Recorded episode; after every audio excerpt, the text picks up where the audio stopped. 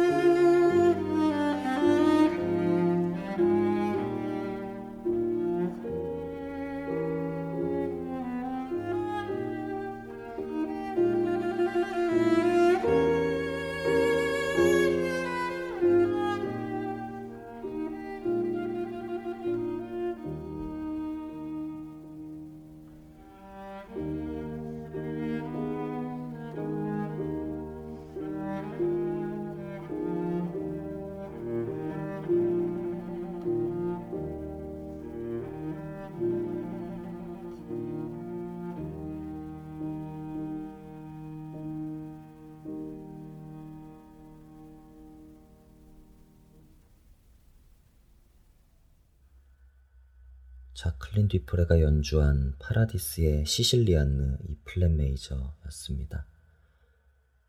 오늘도 수고하셨습니다 라고 말하면서 뭔가 이별 이야기를 하려니까 뒤숭숭하네요. 어, 저두 글자만으로도 서늘해지고 외로워지는 그런 게 있잖아요. 음, 그래도 가끔은 마음 언저리에 있는 그런 것들을 다시 꺼내서 울적해지고 가끔은 눈가도 촉촉해지고 그러는 게 음, 오히려 더 좋을 수도 있는 것 같아요. 바쁘게 살면서 일에 치이고 삶에 치이고 하다 보면 사실 내 가슴이 뛰고는 있는지 눈물은 어떻게 흘리던 거지 할 때도 있잖아요. 저만 그런가요? 하여튼 오늘은 뒤프레이의 음악과 삶에 빗대어 이별에 대한 이야기를 해볼까 합니다. 사실 뒤프레와 바램보임의 이야기는 어, 전 세계적으로 많은 클래식 애호가의 입에 오르락내리락 하는 어, 주제인 것 같아요. 영화보다 더 영화 같은 디프레의 인생이라고 하기에는 너무 비극적이고 아플 것 같고 또 바렌보인과의 이야기는 편을 갈라서 이야기를 할 만큼 많은 이야기들이 있죠. 오늘 천천히 이들의 이야기를 해보겠습니다. 브루의 첼로와 오케스트라를 위한 콜니 드라이 오퍼스 47번 뒤프레의 연주로 듣고 올게요.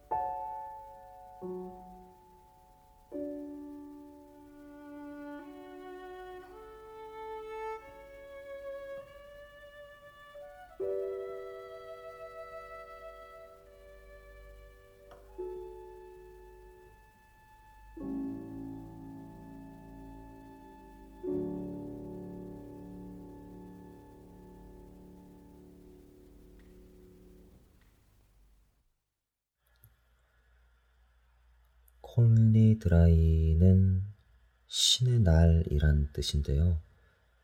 유대교회에서 속죄의 날에 부르는 곡이라고 하네요. 이 유대 성가를 브루흐가 편곡한 곡입니다. 속죄. 조금 전에 들은 연주가 뒤프레가 17살 때 녹음한 건데요. 17살 천재 첼리스트는 당시에 그 속죄를 어떻게 알고 이렇게 연주를 했을까요? 마치 자신에게 닥칠 그 비극을 뭔가 알고 연주하는 것 같아서 저는 이 트랙 들을 때면 좀 기분이 이상해지더라고요. 사랑하는 사람이 불치병에 걸린다면 여러분은 어떻게 하시겠습니까? 어, 이 제목으로 저희 클래식 매니저 페이스북 페이지에 저희가 올렸던 글이 있어요. 제가 지금 내용을 한번 읽어볼게요. 그대로. 20세의 나이에 이미 세계적 스타가 된 아름다운 여성 첼리스트는 온몸의 근육이 서서히 굳는 다발성 뇌척수 경화증이란 불치병에 걸립니다. 겨우 28세란 젊은 나이에 연주 활동을 완전 중단, 외로운 투병 끝 42세의 젊은 나이에 생을 마감한 비운의 천재 첼리스트 자크린 뒤프레의 이야기입니다. 그녀에게는 다니엘 바렌보임이라는 남편이 있었는데요. 바렌보임은 뒤프레와 결혼 후 그녀의 명성을 이용하여 큰 성공을 거두었지만 뒤프레가 불치병에 걸린 후에는 그녀를 외면 이후 기돈 크레머의 전 부인이기도 한 피아니스트 옐레나 바쉬키로바와 재혼합니다.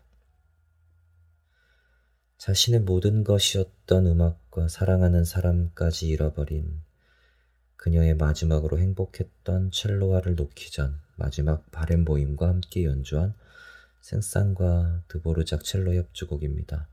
첼로가 온다라는 표현 그녀의 연주에서 느껴보세요. 많은 분들이 이 게시글에 어, 좋아요와 공유 댓글을 통해 관심을 보여주셨어요. 근데 저희가 이제 이 명반이죠. 이 앨범 소개를 위해서 너무 뒤프레의 입장에서 글을 썼는지 이 달려진 댓글들을 보니까 몇몇 분들이 바렌보임을 아주 나쁜 놈으로 이야기를 하셨더라고요. 물론 저희가 어, 이렇게 뒤프레의 입장에서 글을 쓴 탓이 크겠죠. 네. 댓글을 몇몇 개를 소개를 드리면 뭐 감동입니다. 오디오에서 가끔 연주 들었는데 이런 비화가 있는지 몰랐어요. 어, 뒤프레이의 명복을 빌고 바렌보임 나쁜 놈이군요. 이제 아웃입니다.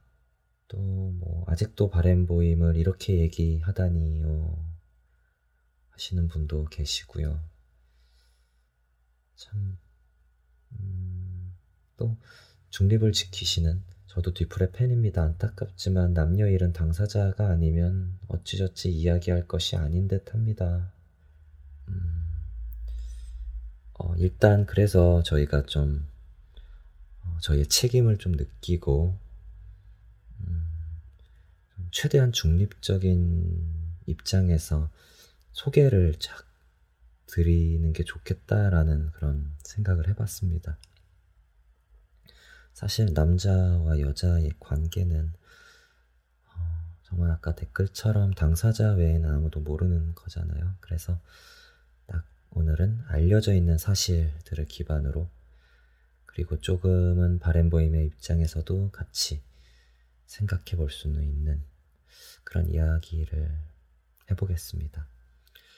먼저 디프레와 바렌보임을 간단히 소개를 해드릴게요. 어, 제크린 뒤프레, 제키라고 부르고요. 1945년 영국의 첼로 연주자입니다. 워낙 젊은 나이 때부터 세계적인 스타가 되었고요. 젊고 아름다운 금발의 미녀가 엄청난 카리스마로 하는 연주에 당시 비평가들로부터 그녀는 나를 미치게 한다라는 극찬을 들은 걸로 유명하죠. 1967년에 22살의 피아니스트 겸 지휘자 어, 바렌보임과 결혼하면서 클라라 슈만과 로버트 슈만 이후 가장 뛰어난 음악인 부부다라는 평가를 받았고요. 이후에 음, 뒤프레와 바렌보임의 핑거스 주커만, 주빈 메타, 이작 펄만까지 유대인 마피아라는 별명이 붙었다고 하네요.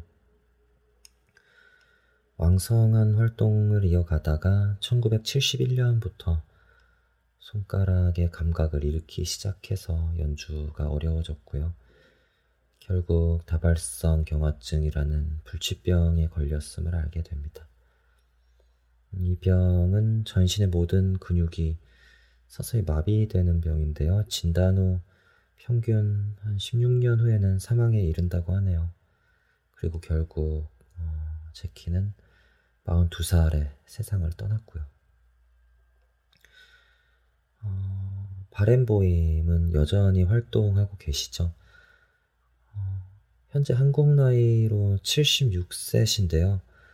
어, 지금은 세계적인 지휘자로 활동하고 있어서 많은 분들이 지휘자로 알고 있지만 사실 피아니스트와 지휘자로서 둘 다로 이제 명성을 날린 몇 안 되는 대가입니다. 젊었을 적 피아니스트로 활동할 당시에는 모차르트와 베토벤을 특히 잘 쳤고요. 어, 지휘자로서 베토벤은 거의 숭배하는 수준으로 많이 연주하는 걸로 알려져 있죠. 어, 바렌보임의 이야기를 좀 더 해볼게요. 1942년생으로 어, 디프레보다 3살 많은 아르헨티나 출신의 유대인이고요. 1975년에 파리 오케스트라 음악 감독 부임을 해서 어, 약 14년간 재임을 했고요. 1991년에는 게오르그 솔티의 뒤를 이어서 시카고 심포니 오케스트라 음악 감독 부임을 해서 2006년까지 장기 재임을 합니다. 99년에는 서동 시집 관현악단이란 오케스트라를 결성을 했는데 음, 이때부터 이제 팔레스타인에 대한 이스라엘의 정책에 비판적인 입장을 보이면서 아랍권과 이스라엘의 그 긴장 관계 개선을 위해서 어 이제 양측의 이제 청소년들이죠. 청소년 연주자들을 모아서 오케스트라를 결성을 한 거죠. 여전히 계속 어 좋은 활동을 보이고 있고요. 현재까지도 작년에 이제 베를린의 중동 출신 학생을 위한 음악 학교도 열고 음악을 통한 화합과 평화 전파 운동에 이제 나서고 있습니다. 네. 참 멋있는 말을 바렌보임이 했는데요. 음악이란 수단을 통해 평화를 만들어내려는 시도이며 어, 우리가 하려는 것은 정치가 아닌 인본주의적 프로젝트이다. 중동의 젊은 음악 학생들은 단순히 음악가를 목표로 할 뿐 아니라 평화의 대사가 되는 방법을 배워야 한다. 아, 멋있네요. 이런 말을 강조했다고도 합니다. 좀 재밌는 것은 이제, 어, 시카고 심포니 가기 전에 1988년에 이제 어떤 오페라 극장의 음악 감독으로 내정이 돼 있었는데 갑자기 이제 임기 시작 전에 해고 통지 받고 불명예 퇴진을 했대요. 근데 당시에 바렌보임 대타로 들어온 지휘자가 정명원 씨라고 하네요. 이게 막 한국에서 그 당시에 막 80년도 후반에 막 이슈가 되고 그랬다고 해서 찾아보다가 저희도 어, 찾게 되었습니다. 안티가 많아요. 어, 바렌보임이 두 가지 이유가 있는데 이제 첫 번째는 이스라엘에서 바그너를 연주한 최초의 지휘자라고 하네요. 어, 이제 아시다시피 이제 히틀러가 바그너를 엄청나게 숭배했죠. 그래서 이제 이스라엘에서는 바그너의 작품이 금기시 되었었는데 그 바그너를 이스라엘에서 최초로 연주를 했다고 합니다.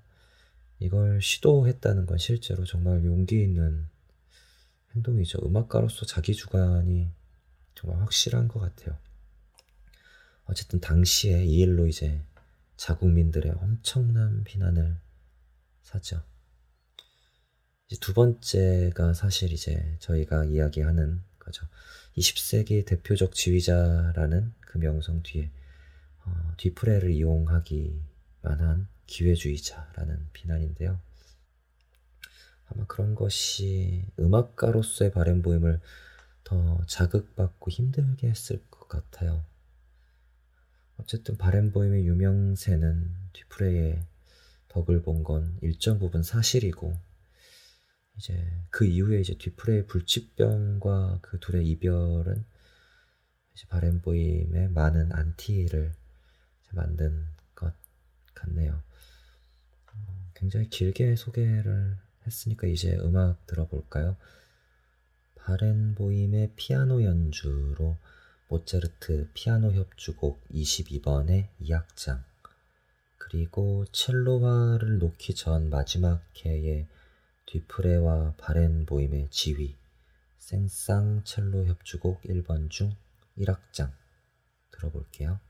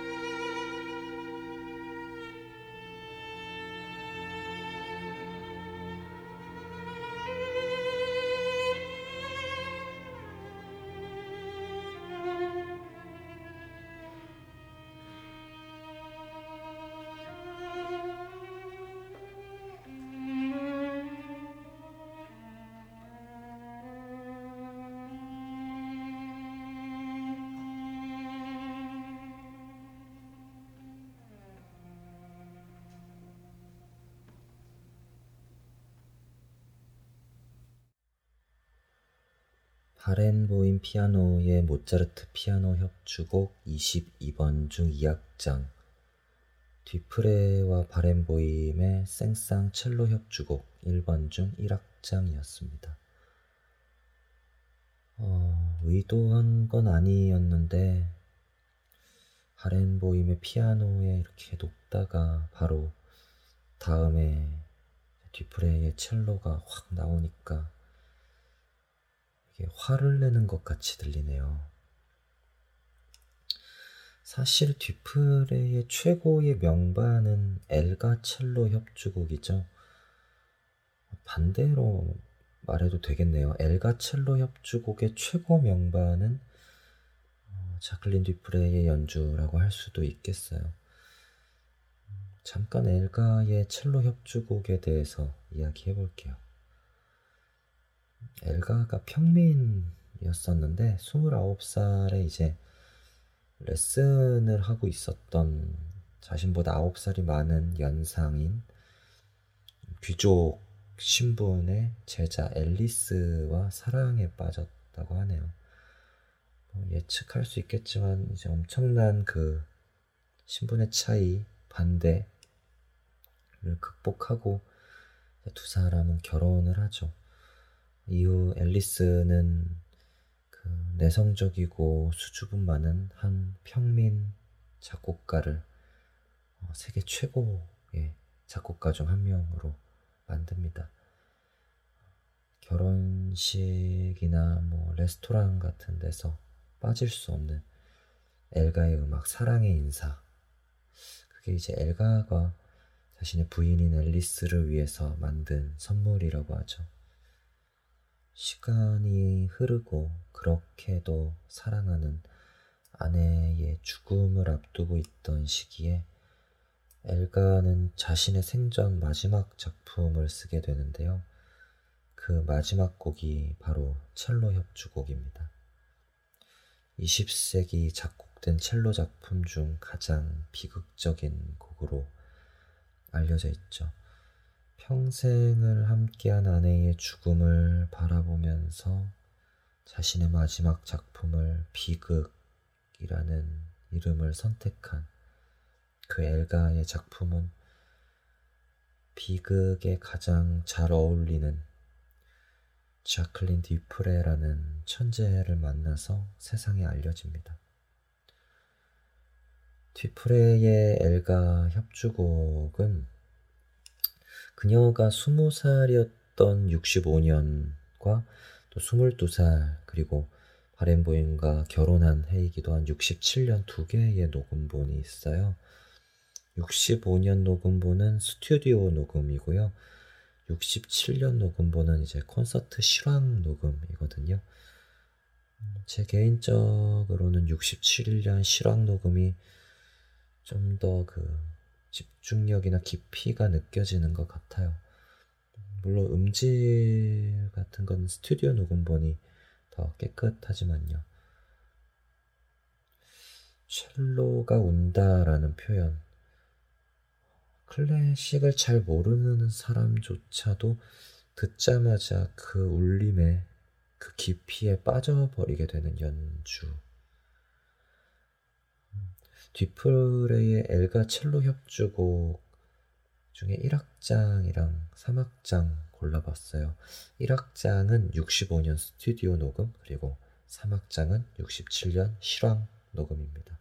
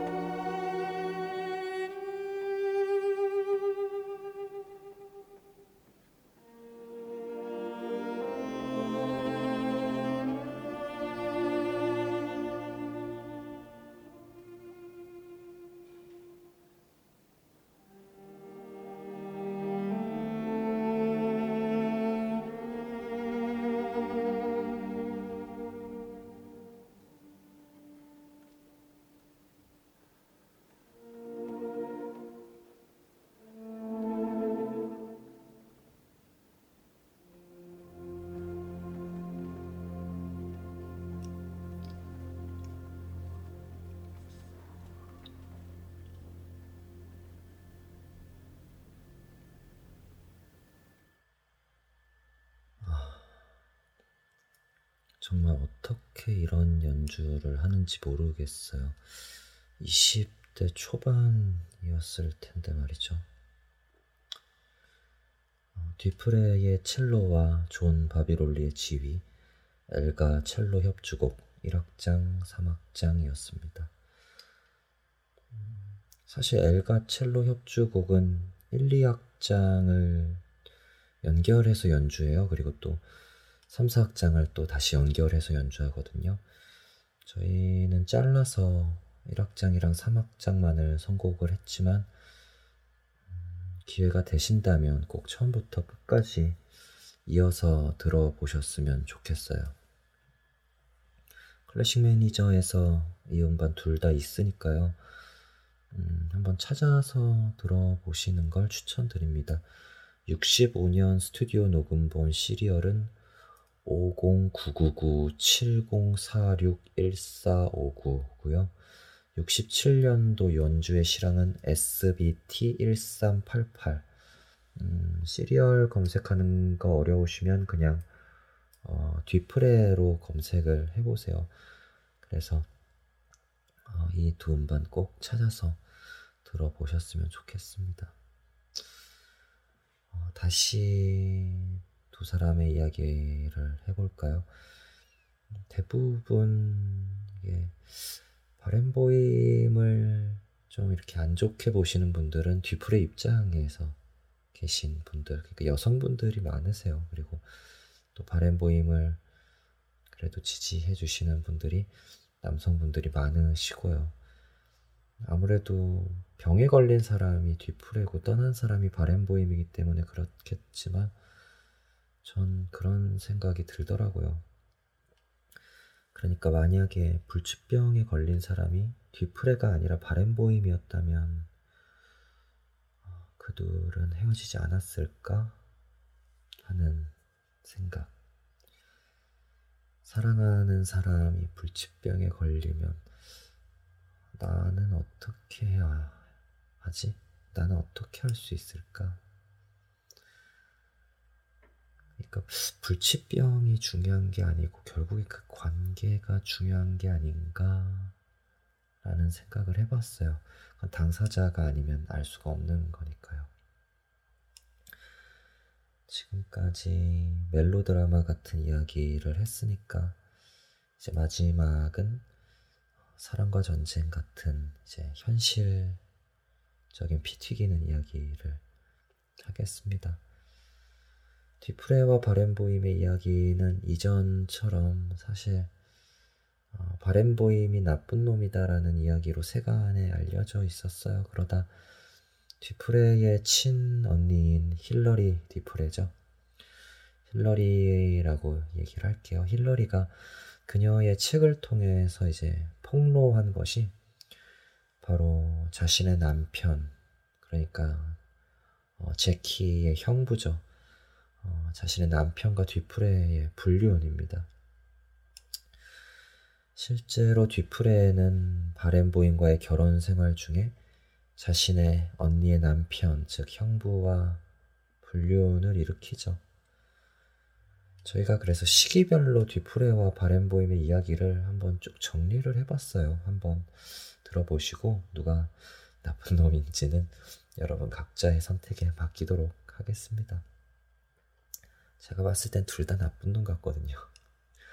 이 정리한 내용도 저희가 방송 끝나면 어, 저희 그 플레이리스트는 이제 클래식 매니저 서비스에 이제 올리잖아요. 그것처럼 페이스북 페이지에 음, 이 내용 텍스트로 같이 올릴 예정이니까요. 어, 궁금하신 분들은 다시 한번 찾아서 보셔도 될 것 같아요. 뒤프레와 바렌보임의 시기적인 설명을 좀 다른 것도 한번 붙여서 이야기를 쫙 해드리겠습니다. 1965년 어, 이제 제키가 20살 때 이제 조금 전에 들었던 엘가 협주곡의 스튜디오 녹음을 합니다. 어, 그때 당시 이제 사용했던 뒤프레의 첼로는 그녀의 열렬한 후원자인 이스미나 홀랜드라는 데모에게 선물 받은 1712년작 스트라리 바리우스라고 하는데요. 음, 나중에 디프레가 연주를 중단한 이후에 그 스트라디바리우스는 요요마에게 전해졌다고 하네요. 1년 뒤인 1966년 21살의 제키는 바렌보임과 처음으로 만납니다. 바렌보임을 처음 만난 날 다음 날 이제 새벽에 이 제 제키는 이제 언니 힐러리에게 급히 전화를 해서 언니 나 사랑하는 사람을 만났어라고 들떠서 외쳤다고 하네요. 그리고 이 아코는 한 달도 안 돼서 이듬해 1월에 바로 약혼을 했다고 하고요. 음, 바렌보임이 제 키보다 키가 15cm나 작았대요. 그래서 어, 바렌보임을 제 키가 처음 이제 소개를 했었을 때 그 제키의 남동생은 바렌보임이 이제 제키보다 키가 많이 작았던 사실을 좀 많이 기억을 하고 있었던 것 같습니다. 그로부터 1년 뒤에 67년도 이제 어, 엘가 협주곡 실황 녹음을 1월에 하고요. 어, 그리고 그해 6월에 바렌보임과 결혼을 합니다. 당시에 이제 바렌보임은 이제 유대교 신자였기 때문에 어, 굉장한 가족의 반대를 무릅쓰고 유대교로 개종을 했다고 해요. 원래는 기독교였다고 하죠. 어, 유대교로까지 개종을 하고 예루살렘까지 날아가서 바렌보임과 디프레가 결혼식을 올렸다고 하네요. 그로부터 이제 3년 뒤네요. 이제 1970년 어, 디프레가 25살 때부터 어, 조금씩 이제 손이 굳기 시작을 했었나 봐요. 그래서 비평가들로부터 엄청난 악평을 받습니다. 그녀는 나를 미치게 한다라는 극찬을 비꼬아서 그녀의 일관성 없는 조리 없는 연주는 정말 우리를 미치게 한다라는 어, 그런 비판을 받았다고 하네요. 연주 실력이 뜻대로 안 되니까 이제 바렌보임은 자꾸 보챘다고 해요. 너의 정신력이 약한 게 아니냐, 연습을 잘 못하는 게 아니냐 하고 그리고 서서히 바렌보임과도 멀어지고 디프레는 이렇게 자꾸 자기가 원하는 대로 이제 연주가 되지 않으니까 우울증 증상까지 나타났다고 합니다. 그리고 이때부터 정신과 심리 치료를 받기 시작했다고 해요. 이제 당시 이제 어, 이런 이야기가 있어요. 그녀 혼자서 외출하는 일이 잦았다. 쇼핑을 하거나 들판을 거닐거나 했다. 그러다가 넘어지면 지나가는 사람이 도와줄 때까지 움직이지 못했다. 그러나 늦게 돌아온 데에 대해 남편이 화를 내며 쇼핑하다 보니 입고 싶은 옷이 많았어요 라고 거짓말로 둘러댔다. 딱 들어도 굉장히 이제 그 우울증 증상이 이제 심했었던 걸로 느껴지죠. 그리고 1971년, 그로부터 1년 뒤에 바렌보임은 뉴욕 피라르모닉의 첫 등장을 해서요. 굉장한 호평을 받습니다. 그러니까 어, 제키는 이제 우울증에 걸리고 연주가 잘 안 되는데 바렌보임은 슬슬 이제 자신의 꿈을 이뤄가기 시작을 했던 거죠. 그리고 그해 어, 1971년 26살인 디프레는 언니 힐러리에게 전화를 걸어서 남편이 자신을 정신병원에 가두려 한다면서 울부짖었다고 하네요. 그리고 힐러리의 집으로 도망치듯이 건너옵니다. 이미 이때 당시 바렌보임을 디프레는 심하게 증오했었다고 하죠. 결혼 생활은 이미 끝난 듯 보였고 우울증에 걸린 제키는 늘 울기 일수였다고 합니다. 그리고 여기서부터가 문제인데 그런 비정상적인 일상 속에서 이제 제키가 전적으로 의지한 사람이 언니 힐러리가 아닌 형부였다고 하네요. 이제 제클린의 언니 힐러리가 폭로한 그녀의 남편 크리스토퍼 키퍼 핀치와 제클린과의 불륜. 어, 이제 힐러리의 책에 의하면 제클린이 이제 자살 충동을 보이는 등 이제 심각한 정신 쇠약 증세가 있었고 그러한 것들을 경감하고 또 유명세로부터 해방되고 싶다는 목적으로 키퍼와의 잠자리를 갖고 싶다고 직접 힐러리아에게 애타게 요구를 했다고 하고요. 그걸 또 언니 힐러리는 용인을 했다는 이야기인데요. 이 집안의 천재라는 이름의 책에 쓰여진 내용이라고 합니다. 힐러리와 그의 남동생이 직접 썼고요. 이 이야기는 이후 1998년 네, 힐러리와 제키라는 이름의 영화로 만들어져서 더욱 유명해졌죠. 전 아직 이 영화를 못 봤어요. 근데 한번 찾아서 봐야겠다는 생각이 들더라고요. 1년 뒤에 이제 1972년 27살의 제키는 결국 길거리에서 쓰러지고 병원에서 다발성 뇌척수 경화증이란 진단을 받습니다. 어, 아까 전에도 설명을 드렸지만 이 병은 어, 온몸의 신경세포를 따라서 종양이 발생해서 신경세포가 지나가는 모든 자리, 손가락 마디마디 척수, 신경 하나하나 결국 뇌세포까지 굳어지고 기능을 잃어가 근육이 마비되고 숨까지 쉴 수 없게 되는 병이라고 합니다. 근데 이 병을 진단을 딱 받고 나서 뒤프레가 했던 말이 그이에게 내 정신력이 약한 탓이 아니었다고 말할 수 있어서 다행이야 라고 했다고 하네요. 아, 참 마음이 아프죠. 결국 두 사람이 멀어진 이유는 제 키의 연주력이고 그것에 의한 오해였던 것 같아요. 그로부터 1년 뒤에 28살에 이제 2월 중 이제 재기 연주회를 합니다. 어마어마하게 노력했겠죠.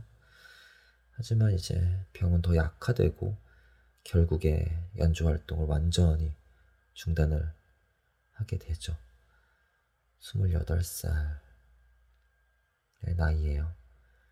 29살, 1년 뒤 병원 침대에서 스스로 일어날 수 없게 되고요. 이제 30살, 또 1년 뒤에 이제는 안면 근육을 움직이거나 심지어는 눈물을 흘리는 것조차도 불가능하게 됐다고 합니다. 그 75년 눈물을 흘리는 것조차 불가능하게 됐을 그때 바렌보임은 파리 오케스트라 음악 감독으로 첫 상임 지휘자로 취임을 하죠. 드디어 자신의 오케스트라를 갖게 된 거죠. 이게 참 아이러니하죠. 아, 꿈을 이루는 건데 바렌보임은요, 그쵸? 그로부터 몇 년 뒤에 이제 1980년대 초에 이제 바렌보임은 어, 현재 그의 부인인 어, 엘레나 바슈키로바와 동거를 시작을 합니다. 그리고 뒤프레에게 이혼을 요구하죠. 음, 결혼은 뒤프레 사망 이후에 하지만 결혼 전에 이미 동거하면서 두 아이를 낳았죠. 어, 뒤프레에게는 비밀로 했다고 합니다. 음, 그렇지만 바렌보임은 이혼 후에도 뒤프레의 치료비를 계속 부담했다고 해요. 그리고 1987년 42세의 나이로 자클린 뒤플레는 사망을 하고요. 그 바로 다음 해에 1988년 바렌보임은 어, 재혼을 합니다. 어, 엘레나 바시키로바는 1958년생으로 바렌보임보다 16살 연하고요. 재밌는 건 기돈 크레머의 전 부인이라고 하네요. 그리고 바렌보임은 사망 이후에 한 번도 제키의 무덤을 찾지 않았다고 합니다. 어, 결국 뒤프레와 바렌보임의 이별은 불치병이 문제가 아니었던 것 같아요. 내 전부였던 사람이 내게 등을 보이는 것. 죽을 만큼 아프게 사랑했지만 결국 혼자 남게 되는 것. 인트로로 했던 멘트인데요. 이미 그 둘은 뒤프레의 병이 걸리기 전에 이미 이별한 것이 아닐까 생각됩니다. 제가 예전에 봤던 이별에 대한 그림이 있어요. 남녀가 서로에게 돌아서서 등을 보이는 그림인데요. 가까이서 단지 등을 돌린 것 뿐인 것 같지만 그 두 사람을 연결하고 있는 줄의 실타리가 엄청나게 길고 복잡하게 꼬여 있는 그런 그림이었어요. 실제로는 그만큼 엄청나게 두 사람의 간격은 멀어졌고 꼬였다는 이야기였는데 어, 많이 공감했던 것 같아요. 그래도 반대로 생각을 해보면 다행인 건 지금 옆에 있는 사람들, 그들이 여전히 옆에 있어 준다는 건 혹 종종 등을 보였을지 몰라도 아직은 서로에게 마음이 있다는 거겠죠. 뒤프레의 사후 그녀의 무덤을 한 번도 찾지 않은 바렌보임이라고 하지만 생각해보면 그에게는 현재 결혼한 지 29년이 된 부인 엘레나와 그 둘의 자녀들이 늘 있으니까요. 그러한 자녀들 그리고 가족들이 있음에도 이별해버린 이전 연인을 다시 찾는 것이 오히려 지금 옆을 지키고 있는 사람들에게 절대 해서는 안 될 일일 테니까요. 바램보임의 입장도 조금은 이해가 되는 것 같아요. 그리고 어쨌든 뒤풀에는 정말 외로웠겠죠. 종종 그런 생각을 해보지만 그 예술가의 그 지옥 같은 같은 아픔과 고뇌를 통해 만들어진 작품 혹은 연주가 우리에게는 큰 감동을 준다는 게 감사하면서도 한편으로 참 씁쓸한 일인 것 같아요. 살면서 참 많은 사람을 지나치고 또 지나온 것 같습니다. 여전히 그리고 지금 내 옆을 지켜주고 있는 누군가 그 한 사람에게 고맙다는 말을 해보는 건 어떨까요? 클래식 매니저 두 번째 팟캐스트 마지막 곡은 바흐의 토카타 아다지오와 포가 BWV 564중 아다지오입니다. 오늘도 수고하셨습니다. 클래식 매니저 2회 마칠게요.